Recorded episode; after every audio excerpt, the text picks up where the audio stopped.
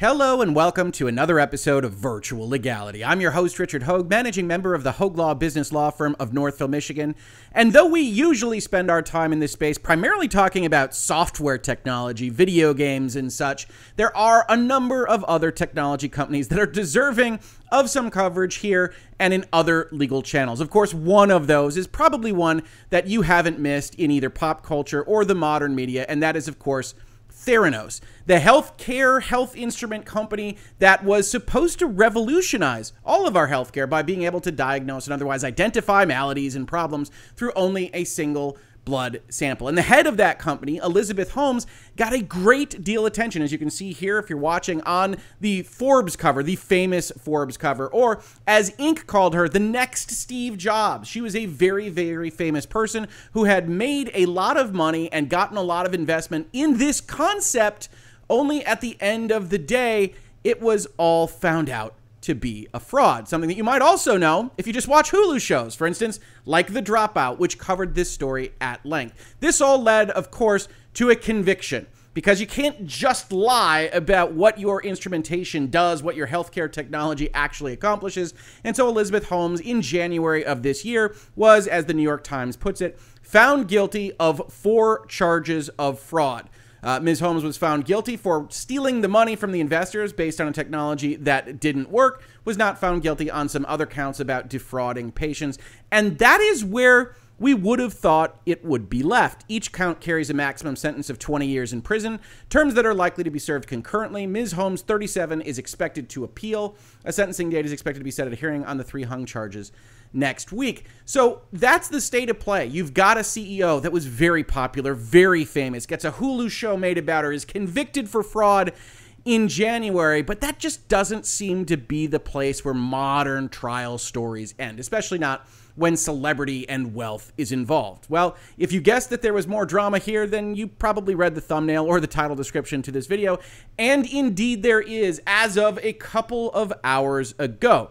The New York Times goes out with a headline describing an evidentiary hearing that happened yesterday that goes a little something like this Elizabeth Holmes' case takes on more drama ahead of sentencing. Now, I'm not a big fan of drama, but legal drama can probably be allowed in this context. As the subheading says from the New York Times, Ms. Holmes, founder of the failed blood testing startup Theranos, asked for a new trial after a surprise visit from a key witness to her house.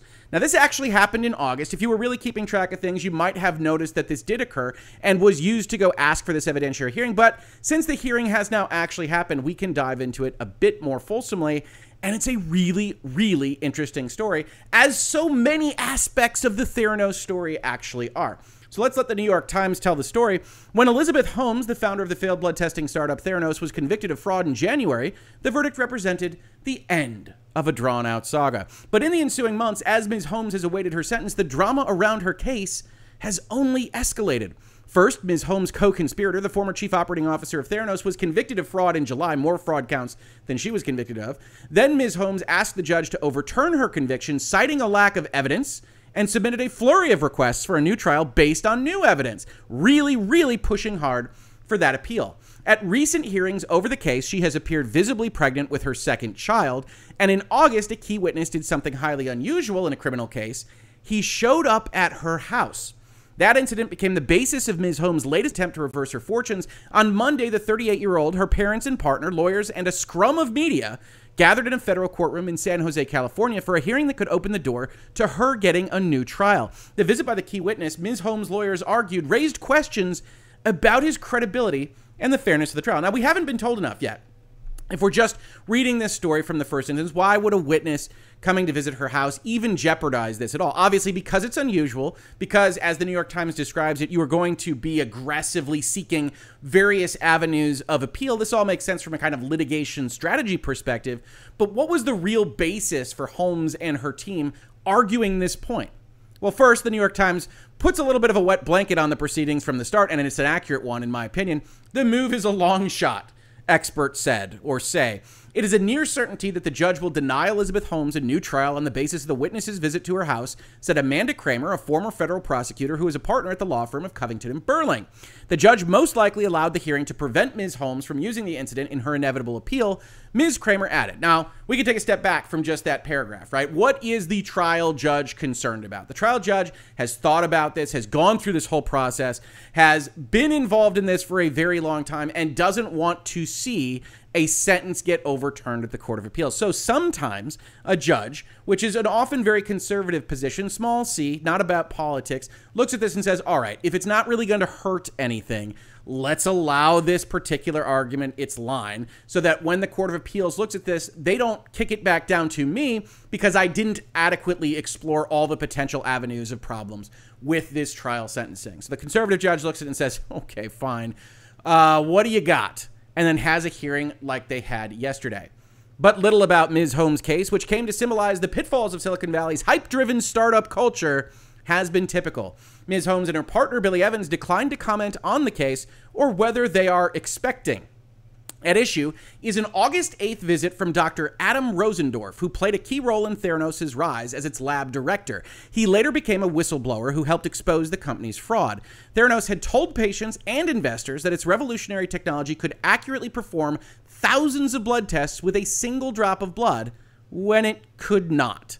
During Ms. Holmes' trial last year, in which she faced nearly a dozen counts of misleading patients and investors, Dr. Rosendorff endured six bruising days of testimony. If you've been following me for Johnny Depp, Amber Heard, Epic versus Apple, whatever you might otherwise be following virtual legality or just lawyers on YouTube in general, that's an amazingly long set of testimony, right? This really is a key witness. Sometimes you look at these headlines and they overblow these things. This is a key witness for the prosecution, the longest of any witness. Afterward, jurors said they had found his testimony among the most credible in the trial. Then, in August, Dr. Rosendorff visited Theranos' former office in Palo Alto, California, as well as the first Walgreens store the company had worked with. Both he found were gone. That in and of itself is kind of either written or actually occurred as a weird type of oddity. Why is this person looking for the headquarters of a company that clearly would be gone by now? Why would you go and visit the drugstore that you sold your first product into? What is this individual about? And that's going to become a line of questioning we will hear in that evidentiary hearing. As a result, he suddenly felt that a conversation with the defendant was the missing piece to moving on with his life, his lawyers said in a filing.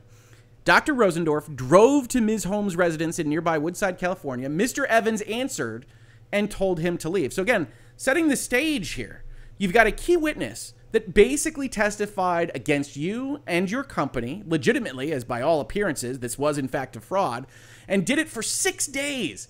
And now, months later, is going to your company headquarters, is going to this drugstore, and then ultimately is showing up at your house. And the question becomes why. But in the legal context, right, which is what we're interested here in in virtual legality, what does it mean for the nature of the testimony in question, right? Why does the New York Times say at the top of the article that the jurors found him particularly credible? It's because if this guy is having some kind of mental breakdown, it is an open question as to whether or not he was having a similar kind of incident or understanding of the real world back when he was giving testimony in the trial itself. And realistically, any kind of issue with testimony at this level is something that you could at least try to set up an appeal with. From there, the accounts differ. Ms. Holmes Camp said that Dr. Rosendorff had expressed guilt over his role in the situation and that he had said government prosecutors made things sound worse than they were. Ms. Holmes argued that the incident called Dr. Rosendorff's testimony and the government's entire case into question, which meant she deserved a new trial. And now things get a little odd as the New York Times properly kind of introduces us. You can imagine if you're intuitively thinking about this situation, that a witness looks at it and says, you know, I never meant to destroy the company. I never meant to destroy you or your family. I have regrets about everything that has happened with respect to my involvement in this company. It doesn't necessarily mean he isn't speaking the truth. And one thing that would be really damning to the issue for the Holmes side of things would be if he were to come into an evidentiary hearing and say, No, I spoke the truth. I'm just unhappy with what the outcomes of my speaking the truth were.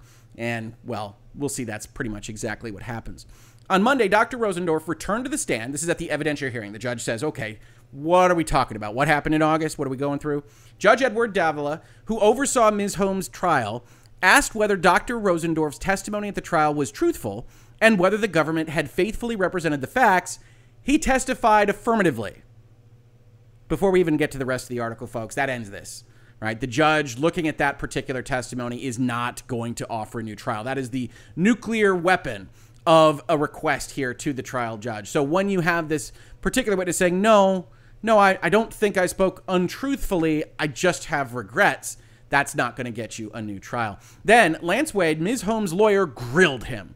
Why did Dr. Do- uh, Dr. Rosendorff want to visit Ms. Holmes? Had Dr. Rosendorff had a mental breakdown that impacted his testimony? Was the government trying to make everyone look bad? The, the answer to that question is yes. They were prosecuting the case. Was Dr. Rosendorff seeking to help Ms. Holmes? All completely legitimate questions, right? I, I, say this is drama. The New York Times says this is drama. I don't blame anybody for trying to avoid 20 years in prison. You can certainly ascribe blame to the incidents that get you to that place.